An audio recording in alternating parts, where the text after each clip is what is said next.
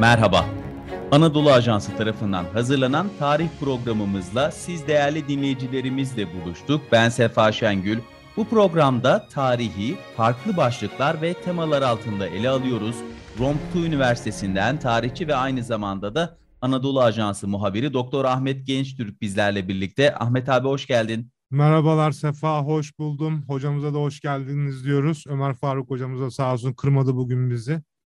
Evet, Hoş Marmara Çok Üniversitesi Marmara Üniversitesi Tarih Bölümü öğretim üyesi doçent doktor Ömerül Faruk Bölükbaşı hocamız bugün bizlerle birlikte. Biz de onunla birlikte bugün tüm dünyada bir kez daha pandeminin ve Rusya-Ukrayna savaşının derinleşmesinin e, etkileriyle birlikte küresel bir krizle tüm dünya mücadele ediyor bu dönemde. Özellikle son dönemde artan gıda ve enerji fiyatları küresel enflasyonu arttırdı. Bu bağlamda ekonomi dünyanın her yerinde geniş kitlelerin tekrar ana gündem maddesi oldu. Biz de biraz tarihe gideceğiz. Tarihte Türk tarihinin önemli bir kısmını oluşturan Osmanlı Devleti üzerinde konuşacağız.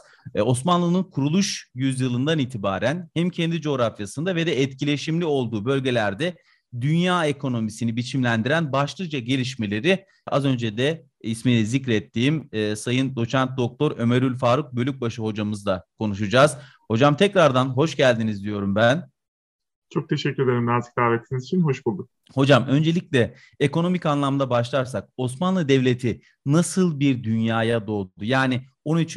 yüzyıldan bahsedersek biraz e, o dönemin öncesinde hemen biraz daha Haçlı seferleri var ve Haçlı seferleri sonrası e, Anadolu'da bir Moğol istilası dönemi başlıyor.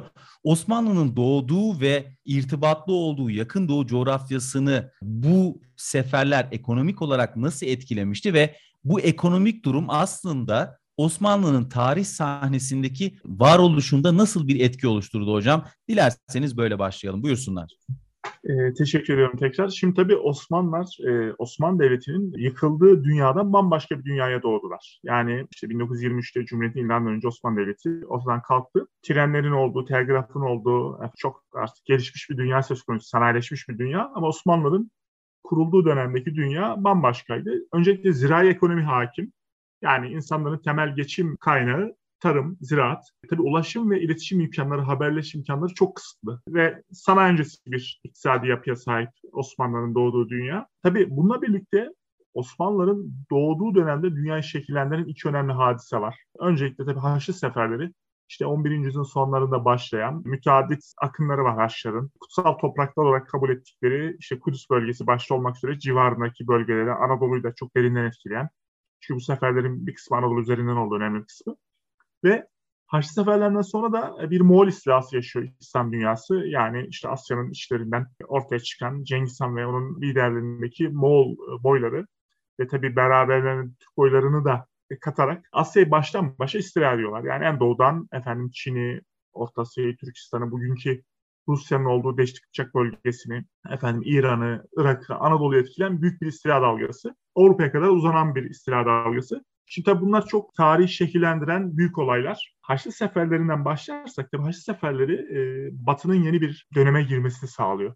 Bunun tabii çeşitli sebepleri var. Ama en önemli sebeplerinden biri İslam dünyasıyla yoğun bir etkileşime girmeleri. Yani e, bu seferler sayesinde İslam dünyasından e, iktisadi ve mali anlamda önemli şeyleri öğreniyorlar. Yani bu temasın Batı'nın daha sonraki Avrupa'nın atılımında önemli bir etkisi oluyor. Yani şehir devletleri de yani işte Venedik ve Ceneviz başta olmak üzere bu dönemden sonra yükselişe geçiyorlar. E, hemen Haç seferlerinin akabinde. Yani tam Osmanlılar ortaya çıktığında zaten bu Venedik ve Ceneviz ve diğer e, İtalyan kent devletleri Doğu Akdeniz'de, Karadeniz'de çok etkililer. Şimdi Moğol istilası da başlangıçta büyük bir kargaşaya, efendim kentlerin, büyük şehirlerin e, ortadan kalkmasına, ekonomik anlamda bir çöküntüye yol açıyor ama tabii Moğollar Çin'den Avrupa'ya uzanan devasa Asya coğrafyasını birleştirdikleri için ticaret açısından çok önemli bir e, avantaj sağlıyorlar. Yani bu kadar büyük bir coğrafyada aynı e, düzenin kurulması, hakim olması ticaret kervanlarının güvenlik içine e, hareket etmesini, kolaylıkla ticaret yapılmasını sağlıyor ki zaten biliyorsunuz buralar eskiden beri e, kervanların gidip geldiği, işte tarihi İpek yolu dediğimiz yolların geçtiği bölgeler. Tabii Moğol istilasının çok önemli bir etkisi Osmanlı açısından aslında Osmanlı Devleti'ni var eden Oğuz Türkmen boylarının e, Anadolu'ya yoğun bir şekilde akmasını sağlayan E, nüfus hareketi de bu istilanın bir neticesi. Yani 1071'de Malazgirt'ten sonra Türkler Anadolu'ya hakim oluyorlar ama e, geniş nüfus kütlelerinin Anadolu'ya akması Moğol istilasının akabinde. Yani Anadolu'da Türk nüfusu ciddi bir kesafet kazanıyor yoğunlaşıyor Moğol istilası ile birlikte. Tabii Osmanlılar tam ortaya çıktıklarında Osmanlı Beyliği dediğimiz e, yapı e, işte Söğüt bölgesinde ortaya çıktığında Anadolu coğrafyasında üç önemli devletin artık ortadan kalkmak üzere olduğunu veyahut da zayıflamakta olduğunu görüyoruz. İşte Selçuklar, Zaten e, Köse Savaşı'yla Moğolların İran kolu İlhanlıların büyük bir darbe vurduğu ve zayıflayan bir Selçuklu var. Artık Selçuklar neredeyse tarihe mal olmak üzere. İlhanlar da 14. E, yüzyılın başları itibariyle çok zayıflamış vaziyette. Onlar da ömürlerini tamamlamak üzere ve Batı Anadolu'da Balkanların bir kısmında hakim olan ve ciddi bir nüfus, askeri güç, siyasi güç kaybetmiş olan Bizans var. Ki Bizans da biliyorsunuz 4. Haçlı Seferinden sonra bir daha kendisini toparlayamıyor. İstanbul'a bir süre e, veda etmek zorunda kalıyor. Daha sonra İstanbul'a dönebiliyorlar. Yani Osmanlılar ortaya çıktığında bu üç devlet zayıflamış vaziyette ama Doğu Akdeniz'in çok önemli aktörleri e, var. Bunlar kimler işte az evvel isimlerini zikrettiğim Doğu Akdeniz'de ve Karadeniz'de ticarete hakim olan Venedikler ve Cenevizliler, İtalyan kent devletleri, ve güneyde de Moğolları durdurmuş olan aynı Caluk'ta Memluklar var. Memluklar da bir Türk devleti aslında. Ve bunlar e, Doğu Akdeniz'deki ticarete hakimler. E, Asya'nın işlerinden gelen kervanların Karadeniz'e, efendim Anadolu'ya ulaştığını görüyoruz.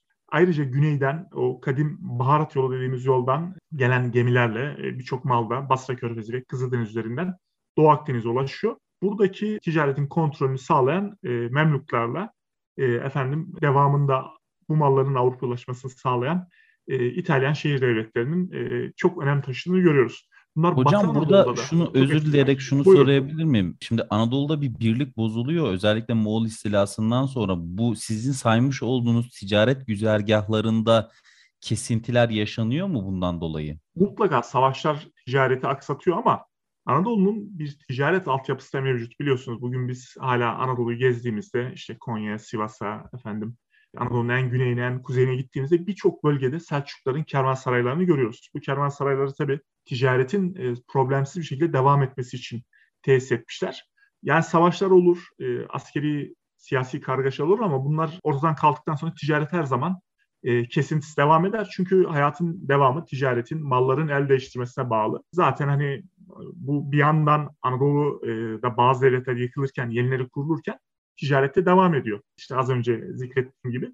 Tabii bu e, Venedikler ve Cenevizler oldukça etkililer bölgede ve Osmanlı Devleti ilk teşekkür etti. İşte Bursa'nın fethedildiği, İznik'in fethedildiği dönemlere baktığımızda hemen buralarda pek çok yabancı tüccarın faaliyet gösterdiğini, bunların gelip e, doğudan gelen malları satın alıp başka mallar getirdiklerini görüyoruz. Yani işte 15. yüzyıl Bursa'sında pek çok tüccar, farklı devletlerden, farklı uluslardan tüccar faaliyet gösteriyor ki hani bugün Bursa'da giderseniz hemen e, kuruluş döneminde hemen Bursa'da pek çok hanın, ticari yapının ortaya çıktığını görürüz. Bu dönemde Osmanlılar gümüşten bir akçe basıyorlar. Fatih Sultan Mehmet döneminden itibaren ise altın sikke basmaya başlıyorlar. Bu altın sikkeyi basarken de model aldıkları bir sikke var o da Venedik tukası. Çünkü o dönemde Akdeniz ticaretinde bu İtalyanların sikkeleri çok etkili. Özellikle Venedik'in dukasıyla Floransa'nın florini işte bunlar 3,5 gram ağırlığında neredeyse saf altından basılmış ve uzun yüzyıllar bu standardı korumuş adeta o dönemin işte doları diyebileceğimiz şeyde güçte diyelim e, sikkeleri. Bunlar o dönemde sadece Osmanlı değil pek çok devletin de sikkesinin standartlarını belirliyor. Yani Venedikler bu kadar etkililer bu bölgede. Tabii Osmanlılar daha sonra yani devlet büyüdükçe 15. yüzyılın sonlarından itibaren 16. yüzyıl başlarında yayılıyorlar. Ve nihayetinde 16. yüzyılda Suriye ve Mısır bölgesini, Filistin'i, efendim e, daha evvel Memlukların hakim olduğu bölgeleri fethederek Hicaz'ı devasa bir imparatorluğa dönüşüyorlar. Tabii e, bu bölgeler dünya ticaret açısından da çok önemli bölgeler. İşte tam bu noktada dünya tarihi çok derinden etkileyecek olan coğrafi keşifler yaşanıyor ve dünya ekonomisi e, bambaşka bir noktaya evriliyor. Hocam öncelikle teşekkür ediyorum. Güzel, çok kapsamlı, detaylı bir giriş oldu. Sonraki bölümleri üstüne bina edebileceğimiz. Hocam buraya kadar gelmişken 17. yüzyılda Osmanlı Devleti artık yakın doğuda, bu yakın doğudan kastım Doğu Akdeniz, Balkanlar ve Orta Avrupa'da, Mezopotamya'nın kuzeyinde dominant güç olarak ortaya çıkıyor. Ama aynı dönemde Batı Akdeniz'de ve Batı Akdeniz'deki devletlerin özellikle Portekiz ve İspanya'nın Latin Amerika'yı kolonileştirmesi, sömürgeleştirmesi ve buradan taşıdıkları kıymetli maden ve emtiaları tekrar Doğu Akdeniz ve diğer Avrupa pazarlarına sürmeye başladığını biliyoruz. Bunların evet. Osmanlı ekonomisine veya Osmanlı'nın etkileşimde olduğu Doğu Akdeniz ekonomilerine ilk etkisi ve sonuçları nasıl oluyor hocam? Bu süreç nasıl gelişiyor? Şimdi tabii e, bu coğrafi keşifler başladığında hemen değilse bile zaman içinde çok derin tesirler bırakacak. E, biliyorsunuz yani kadim dünyada zenginlik doğuda yani pek çok mal doğuda üretiliyor. İşte Çin ve Hindistan bugün olduğu gibi devasa nüfusları var ve pek çok malı üretiyorlar ve bunu e, işte batıya gönderiyor. Tabii batının doğuyla rekabet edebilecek çapta bir üretimi söz konusu değil. O yüzden Avrupa'da öteden beri doğuya gitmek, Hindistan'a ulaşmak yani zengine ulaşmak anlamına geliyor. E, bu yüzden de aslında bir arayışları var. Portekizlerin biz Afrika ile, Batı Afrika ile ticareti yavaş yavaş geliştirdiğini ve zamanla daha da güneye doğru sarktığını nihayetinde de Afrika'nın etrafını dolaşıp efendim Hindistan'a ulaşmak üzere hareket ettiklerini ve bunda başardıklarını görüyoruz. Aynı dönemde İspanyol kraliyetinin sponsorluğunda Christoph Kolomb da batıya giderek dünya yuvarlak olduğunu bildiği için Hindistan'a ulaşmayı düşünüyor ve nihayetinde bir yere ulaşıyor ama burası Hindistan değil Amerika. E, bugün bildiğimiz Amerika. Ama tabii ilk başta orayı Hindistan zannediyorlar. Ama aslında daha önemli bir keşif yapmış oluyor. Tabii bu coğrafi keşifler dünyanın çehresini e, süreç içinde çok değiştiriyor. Belki ilk başta muazzam bir e, devrim niteliğinde büyük şeyi olmuyor ama zamanla çok köklü değişiklikleri yol açacak.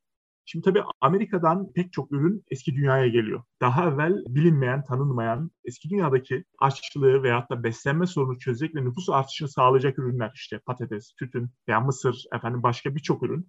Eski dünyadan da birçok ürün Amerika'ya gidiyor ve bunlar Amerika'daki bakir geniş alanlarda işte yerlerden gasp edilen diyelim alanlarda köle emeğiyle üretiliyor. İşte şeker, kahve, pamuk gibi bu da tabii muazzam bir zengine yol açıyor. Şimdi bunlar çok geniş konular ama kısaca toparlamaya çalışarak anlatayım. Önce tabii sahnede Portekizlerle İspanyollar var. Daha sonra sahneye e, İngiltere ve Hollanda çıkıyor ama hani Amerika kıtasındaki İspanyol ve işte Brezilya bölgesindeki Portekiz sömürgeciliği son ana kadar yani 19. başlarına kadar devam edecek. Ama tabii şey çok önemli başlangıçta. Yani Portekiz'in Hindistan'a ulaşmış olması, buradan işte baharatı Lizbon'a getirmesi tabii ilk başta e, hem İslam dünyasında hem de Venedik üzerinde çok şok etkisi yaratıyor. Yani biz buna e, alternatif bir yoldan baharatın ulaşmış olması. Tabii daha sonra işte bu e, sahneye İngilizler ve Hollandalıların çıkması, Doğu Hindistan şirketlerini kurmaları farklı gelişmelere yol açacak. Bunların yanında bir ürün daha var. O da gümüş. Yani eski dünyada tabii maden stokları e,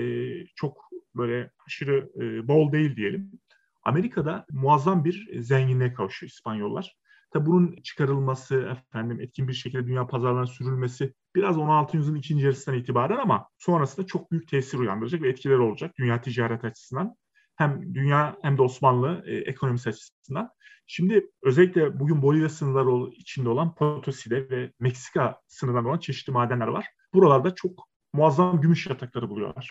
Tabii başlangıçtan itibaren hani bunların temel hedeflerinden biri kıymetli madenler yani altına ulaşmak. Tabii tapınaklarda veya çeşitli yerlere ait hazinelerde diyelim pek çok altın ve gümüşe ulaşıyorlar ama bir de işte maden olarak yer altından e, çıkardıkları gümüşe e, kavuşmuş oluyorlar. Ve bu gümüşü hem Atlantik üzerinden İspanya'ya oradan işte e, Doğu Akdeniz'e sevk ediyorlar hem de Pasifik üzerinden yani Büyük Okyanus dediğimiz Pasifik Okyanus üzerinden Çin'e doğru sevk ediyorlar. Şimdi şöyle bir durum var. Çin'de gümüş dünyanın kalan kısmına göre daha değerli. Yani altın gümüş paritesi baktığımızda gümüşün altın karşısındaki değerinin Avrupa'dan ve Çin'in batısındaki diğer ülkelerden daha yüksek olduğunu görürüz. O yüzden dünyadaki bütün gümüş Çin'e doğru akıyor. Zaten Çin büyük bir nüfusa sahip, büyük bir iktisadi potansiyeli var. İspanyollar bugün Filipinler dediğimiz bölgeyi de sömürgeleştiriyorlar. Ve burada işte Manila diye bir şehir kuruyorlar. Buraya gelen Çinli tüccarlarla muazzam bir ticari faaliyet var. Manila'ya gelen e, gümüş yüklü gemiler Meksika'daki Acapulco'dan yola çıkıyor. Ve burada tabii e, dünya ticaretini canlandıran adeta hani ihtiyaç duyulan nakdi sağlayan bir şeye ulaşıyor gümüş bolluğu. Tabii bunun e, başka etkileri de var. Aynı dönemde Avrupa'da ciddi bir enflasyon olduğunu görüyoruz. Tabii doğal olarak Osmanlı Devleti'nde de yani fiyatlarda bir artış var. Şimdi bu mesele üzerinde çok uzun tartışmalar, efendim araştırmalar, çalışmalar yapılmış. Başlangıçta ve birçok kişi bu enflasyonda Amerikan gümüşün çok büyük etkisi olduğunu söylemiş, söylemeye devam edenler var. Fakat daha sonra buna karşı çıkanlar veyahut da Amerikan gümüşünün etkisinin abartıldığını düşünen haklı olarak araştırmacılar da var. Şimdi ne oluyor aynı dönemde? Avrupa'da ve Osmanlı dünyasında Akdeniz'de ciddi bir nüfus artışı var. Nüfus artışının yanında fiyatların artmasını sağlayan başka faktörler de söz konusu. O yüzden tek başına biz bu enflasyonu Amerikan gümüşüne bağlayamıyoruz. Aynen Osmanlı Devleti'ne baktığımızda da akçenin tahşiş edildiğini yani değer yitirdiğini görüyoruz. Bunun sebepleri sadece Amerikan gümüşü değil. İşte başlangıçta bunun etkisi çok fazla vurgulanmış ama aynı dönemde Osmanlı Devleti'nin girdiği uzun savaşlar var. Önce 16. yüzyıl sonlarında İran'la, efendim ardından Batı cephesinde Habsburglarla. Az evvel söylediğim nüfus artışı var ve 17 yüzyıl boyunca Osmanlı Devleti'nin uğraştığı bir takım problemler var işte. Siyasi istikrarsızlık, isyanlar, efendim devam eden savaşlar ve daha da ne diyelim arkasındaki büyük sebeplere bakarsak iklimle ilgili efendim kuraklığa yol açan, üretimi düşüren iklimsel etkilerle ilgili e, hususları vurgulayan araştırmacılar da var. Yani 17. yüzyılda biliyorsunuz dünyanın birçok ülkesinde zaten benzeri sıkıntılar yaşanıyor. Burada tabii Osmanlı'nın durumuna baktığınızda Osmanlılar e, coğrafi keşifler başladığı andan itibaren ki tam böyle Portekizlerin Kızıldeniz'e geldiği sıralarda Memlukların son yıllarında Osmanlılar bu işe dahil oluyorlar. Yani daha evvel orayı fethetmeden önce de Memlukların Portekizlerle mücadelesine katkı sağlıyorlar. Ve sonrasında o bölgeye hakim olunca da Portekizlerle ciddi bir mücadeleleri var biliyorsunuz. Aynı şekilde Akdeniz'de de İspanyollarla Osmanlı arasında ciddi bir rekabet ve mücadele var. İşte Hint deniz seferleri dediğimiz Portekiz'in bu bölgedeki etkisini kırmaya çalışan bir takım hareketleri var ve devamında da yine Osmanlıların İngilizlere, Hollandalılara, işte Fransızlara kapitülasyonlar vererek bir takım ticari ayrıcalıklar sağlayarak e, bir denge sağlama veyahut da bu işte coğrafi keşiflerin etkisinin veyahut da olumsuz sonuçlarının etkisini azaltmaya yönelik bir takım faaliyetleri var. Yani Hocam e, özür dileyerek araya giriyorum. Şimdi 16. 17. yüzyılda e, daha doğrusu e, bir enflasyonist ortamın olduğundan bahsettiniz. Özellikle bu dönemde iktisadi anlamda baktığımızda bu nar uygulamaları denilen uygulamalar yani piyasayı dengeleme amaçlı kullanılan uygulamalar ilk o zaman mı piyasaya çıkıyor? Çünkü Osmanlı'da bizim bildiğimiz anlamda kentleşme de artık İstanbul'un fethi sonrası 15. yüzyılın sonları ve 16. yüzyılda geliyor ve artık piyasa diye tabir edebileceğimiz şey de Osmanlı dönemi için söylüyorum. O dönemlerde oluşuyor. Bu narh uygulamaları o zaman mı başlıyor hocam? Şimdi şöyle Osmanlılar'da tabii İstanbul öncesinde işte Bursa öyle yaban atılacak bir kent değil. Yani orada da az evvel en başta söyledim. Ticari faaliyetler, işte uluslararası ticari mübadele, farklı uluslardan tüccarların gelmesi söz konusu. Şimdi şöyle diyelim Osmanlılar'da bazı müesseselerin kapsamı, kökeni ve etki alanı konusunda ne diyelim tam böyle bir mutabakat e, sağlayamıyor tarihçiler. Neden? Çünkü bazı uygulamaların, NART'ta bunlardan biri, başlangıcını veyahut da kapsamını tam tayin edemiyoruz ama bunlar daha çok ne zaman karşımıza çıkıyor? kriz zamanlarında, problemli dönemlerde yani işte 16. sonlarında akçe tahşir edildiğinde yani gümüş içeriği azaltıldığında fiyatlar hızla artmaya başlıyor. O zaman da devlet e, ki Osmanlı ekonomi modelinin en önemli e, önceliklerinden biri ahalinin ihtiyaçlarını temel ihtiyaçlarını problemsiz bir şekilde karşılamasını sağlamak. O zaman devreye girip bu uygulamaları daha da arttırıyor. Yani özellikle devletin elinin kolunun daha kolay uzandığı, etkisini yoğun hissettirebildiği bölgelerde bu tür uygulamaları daha fazla görüyoruz. Daha çok da tabii kriz zamanlarında bunlar daha da baskın, daha da etkin hale geliyor. 16. sonları, 17. yüzyıl içinde de nar uygulamalarını buna dair eklerin artması nedeniyle daha fazla tespit edebiliyoruz. Bir de tabii biliyorsunuz yani daha eskiye gittikçe bazı şeyleri belgelendirmemiz ve tespit etmemiz e, zorlaşıyor ama bu onun tabii olmadığı anlamına da gelmiyor. Tabii bu süreçten sorun üzerine bunu da eklemiş olayım. Akçe çok büyük yara alarak çıkıyor. Yani Osmanlıların temel tedavi aracı olan para sisteminin temel birimi olan akçe gümüş içeriğini büyük oranda yitiriyor. 17. yüzyılda devam eden işte bu Amerikan gümüşünün de etkisiyle olduğu söylenen Osmanlı madenlerinin verimliliğini azaltan, çalışmasını zorlaştıran bir süreç de var. Ve bu süreçte akçe çok fazla tahşiş ediliyor ve akçenin tahşişin arkasında tabii yatan en önemli sebep maliyenin e, yaşadığı sıkıntılar, kamu maliyesinin finansmanını sağlamak amacıyla da bu yapılıyor. Ve nihayetinde akçe çok e, değersiz bir sikkeye dönüşüyor ki aynı dönemde Avrupa'da gümüş bolluğu nedeniyle büyük boy sikkelerin ortaya çıktığını görüyoruz. İşte hangileri bunlar? Bizim kuruş dediğimiz aslında büyük sikke anlamına gelen İşte Hollandalıların mesela Esedi dediğimiz aynı zamanda talerleri var. Yine Orta Avrupa'da basılan büyük boy talerler var ve tabii en önemlisi İspanyolların riyalleri. Biz riyal diyoruz. İşte hala da kullandığımız bir kelime. Bunlar tabii aynı anda Osmanlı piyasasına gelirken bizim akçemizde büyük oranda değer yitiriyor. Evet hocam o zaman şimdi kronolojik olarak gittik 17. yüzyıla da biraz girdiniz. Ben biraz da 18. E, yüzyıl ve 18. yüzyılın ikinci yarısına geçmiş olayım. Sanayi devrimine biraz artık e, yavaş yavaş girelim istiyorum. Sanayi devrimiyle biliyoruz ki Avrupa'da yeni bir dönem başladı. Tabii üretimde biraz ucuzlama, beraberinde Avrupa mallarının Osmanlı pazarlarına daha hızlı girmeye başlaması. Tam da o dönemde elden çıkan eyaletlerle beraber işte vergi gelirlerinin de azaldığını görüyoruz. Yani özetle hem dünya hem de Osmanlı Devleti yeni bir döneme giriyor. 18. yüzyılın ikinci yarısından itibaren yeni bir dönem başlıyor. Bu dönemde Osmanlı ekonomisini etkileyen başlıca iç ve dış gelişmeleri şöyle biraz detaylandırmanız mümkün mü hocam? Osmanlı'da o dönemi biraz anlatabilir misiniz ekonomik ve iktisadi anlamda?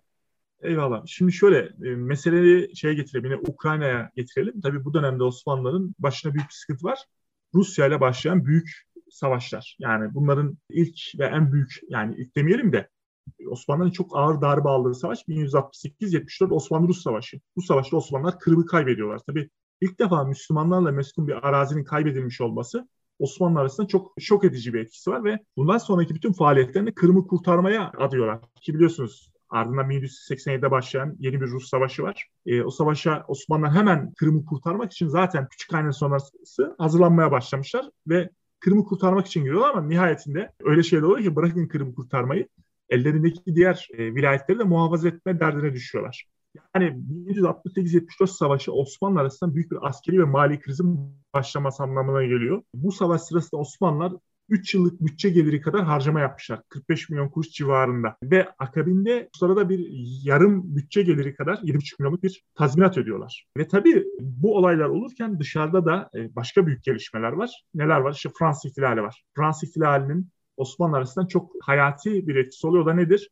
Avrupa'da artık etnik ve milliyetçi bir uyanışın başlaması. Osmanlıların özellikle Balkanlardaki vilayetlerinde yaşayan Hristiyan ahali arasında bir kaynaşma başlayacak. 19. yılda Osmanlılar için bu etnik isyanlarla mücadele dönemi olacak. Yani Osmanlı Devleti'nin adeta parçalanma süreci başlamış olacak. Ve yine bir önemli gelişme var aynı dönemde Avrupa'da sanayi devrimi.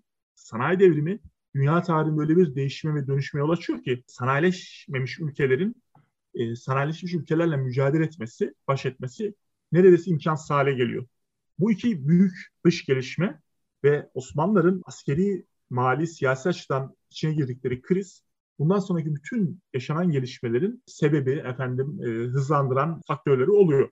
Tabi Osmanlılar sıkıntılar aşmak için bir reform sürecine girmek istiyorlar. Bu reformların yapılabilmesi de yine büyük bir finansman gerektiriyor. Yani bu mali sıkıntılar, savaşların, efendim reformların ve diğer problemlerin getirdiği mali sıkıntılar Osmanlıların 18. yüzyılın sonu, 19. yüzyılın başları ve devamındaki süreçte en büyük başarılar oluyor. Tabi bu dönemde Osmanlı ekonomisini etkileyen bir takım çok önemli unsurlar var. Bunlardan biri tabii ki işte Avrupa'nın sanayileşmesi, büyük bir sermaye birikimini sağlaması ve Osmanlıların da e, bu mali sıkıntılarla boğuşması. Tabii mali sıkıntılar Osmanlıların e, işte dış borç almasını, efendim e, paralarını tahşiş etmelerini yani yine akçede olduğu gibi kuruşun da gümüş içeriğini azaltmaları gibi bir sonucu doğuruyor. Bunlar tabii çok yıkıcı etkiler olan hususlar ve adeta hani ne diyelim bir kuştan yuvarlanıyormuş gibi gibicesine bir yandan sıkıntılarla uğraşırken bir yandan da e, çözümler bulmaya çalışıyorlar ve karşılarında tabii mücadele önemli bir rakipleri var. Avrupa'da işte başta Rusya olmak üzere. E, burada biz yani bütün unsurlara baktığımızda yine de Osmanlıların çok ciddi ve dikkat eder bir mücadele verdiklerini, başarı gösterdiklerini söyleyebiliriz. Tabii kamu maliyesini finanse etmek için işte taşişler, iç borçlanma, efendim müsaade, başka birçok e, enstrümanı deniyorlar. Ve bu Osmanlı para sistemini yine çok yol açıyor. 1844'te yine bir Osmanlıların ciddi bir para reformu var. Ve 1844'ten sonra tekrar bir taşiş yapmadıklarını görüyoruz. Ama bunun yerine başka enstrümanları kullanıyorlar. Bunlardan neler? İşte kağıt para ve bu dönemin en önemli enstrümanı olan borçlanma. Ee, tabii hocam, borçlanma ile evet buyurun. Pardon, pardon kusura, kusura bakmayın hocam araya giriyorum. Hocam öncelikle çok iyi bir giriş oldu. Yani 13. yüzyıldan 19. yüzyıla kadar çok çok iyi bir giriş oldu. Hem Osmanlı ekonomisinin hem de Osmanlı'nın iletişimde olduğu, Osmanlı ekonomisinin etkileşimde olduğu pazarların ve ülkelerin iyi bir fotoğrafını çekmiş olduk beraber. Hocam dilerseniz şöyle yapalım. 19. yüzyıl tabii sizin de takdir ettiğiniz ve daha iyi bildiğiniz gibi Balta Limanı Anlaşması'ndan işte 19. yüzyılın ikinci yarısından itibaren Batı Anadolu'da özellikle Batı Avrupa pazarlarına üretim yapan, tarımsal üretim yapan çiftliklerin kurulmaya başlaması, Osmanlı liman kentlerinin bir taraftan zengin ve dünya ticaret pazarlarıyla iletişimde olan zengin müreffeh yerler olarak yükselirken bunun Anadolu'nun fakirleşmesi pahasına ne diyelim olması veya olduğunun iddia edilmesi gibi 19. yüzyıl başlı başına çok ayrı bir şey. Bölüm bizim sizinle ayrıyetten bir bölüm yapıp ayrıca 19. yüzyıl konuşmak isteriz hocam. O yüzden 19. yüzyılın başına kadar eğer getirip orada şey yapabilirsek 19. yüzyıl ayrı bir bölüm yapalım inşallah. Tamam. Öyle yapalım. Şöyle isterseniz toparlayayım. Yani 2. Mahmut döneminde Osmanlılar işte mali sıkıntılarla uğraşırken para sisteminde ve iktisadi yapıda da problemler yaşıyorlar. E işte bu mali sorunları aşmak için yaptıkları uygulamalardan biri de yedi vahit uygulaması. Yani bazı malların ticaretini tekel altına alıyorlar ve e, burada tabii bunun akabinde de gelen bir süreç var. Balta Liman Anlaşması. E, yedi vahitten İngilizler çok rahatsızlar. İngilizlerin ihtiyaç duydukları ham maddeleri temin etmelerini güçleştiren Osmanlı maliyesi açısından olumlu ama e, Osmanlı dış ticaretini belli ölçüde sınırlandıran bir uygulama. Bir, ama Uygun tamam, yani aslında eyvallah. E, çok teşekkür ederim. Ben e, tabii e, epey bir e, şeyler yazmıştım işte kendimce notlar almıştım ama tabii akış içinde bazılarını e, belki atmışımdır. Yani biraz işin e, Ahmet abi de çok e, söylüyor çünkü yani tarihte öyle bir durum var ki biz bu programı her yaptığımızda böyle programın nasıl geçtiğini anlamıyoruz. Çünkü söylenecek, konuşulacak, detaylandırılacak çok şeyler var. Eh, Ahmet abinin de dediği gibi inşallah bir diğer programımızda 19. yüzyıldaki hızlı dönüşüm sürecini eh, daha da açarak konuşuruz tamam. değil mi abi? Kesinlikle kesinlikle yani ben de belki daha fazla şey sunabilirim yani bir siyasi tarih ve ekonomi tarihini siyasi tarih üzerinden çalışan bir meslektaşı olarak hocamızın ben de daha fazla katkıda bulunurum. Onun üzerine bir program yapmayı hocamıza inşallah kısmet olur. Belki yeni sezonun yani işte ilk sezonumuz bitiyor bizim yavaş yavaş. İkinci sezonun ilk programlarından birisini hocamızla yapıp 19. yüzyıla ayrıca detaylı olarak konuşuruz. Hem kendimiz hem de dinleyicilerimiz için. Ben de çok memnun olurum. Ee, umarım dinleyenlerime sizin vaat ettiğiniz bir e, konuşma olmuştur. Hocam, Hocam ben... çok teşekkür ederiz. Ağzınıza sağlık. Evet, tarihin gör dediğinde bir programımızın daha e, yavaş yavaş sonuna geliyoruz. Marmara Üniversitesi Tarih Bölümü öğretim üyesi Doçent Doktor Ömerül Faruk Bölükbaşı hocamız bizlerle birlikteydi. Osmanlı döneminde iktisadi durumu biraz konuştuk üzerine. Çok detaylandıramadık ama e, hem 13. yüzyıl, oradan 16. yüzyıl, 17. yüzyıl, 18 ve 19. yüzyıl derken e, hocamız sağ olsun güzel bir toparlama yaptı bize. Bir programda daha 19. yüzyıldaki e, gelişmeleri detaylandıracağız. Bunun da sözünü aldık kendisinden. Kendisine tekrardan teşekkür ediyorum yayınımıza katıldığı için. Ahmet abiye de aynı şekilde katkıları ve soruları için. Bir yayını daha geride bırakıyoruz. Tarihin bize bıraktığı mirası ve onun yansımalarını konuşmaya, tartışmaya ve hatırlatmaya devam edeceğiz. Tarihin gör dediğinde gelecek programlarda da farklı konu ve konuklarla birlikte sizlerle birlikte olacağız. Dinleyicilerimize bugünlük bu programlık saygılarımızı iletiyoruz. Esenlikler dileyerek programımızın bu bölümünü noktalıyoruz. Hoşçakalın.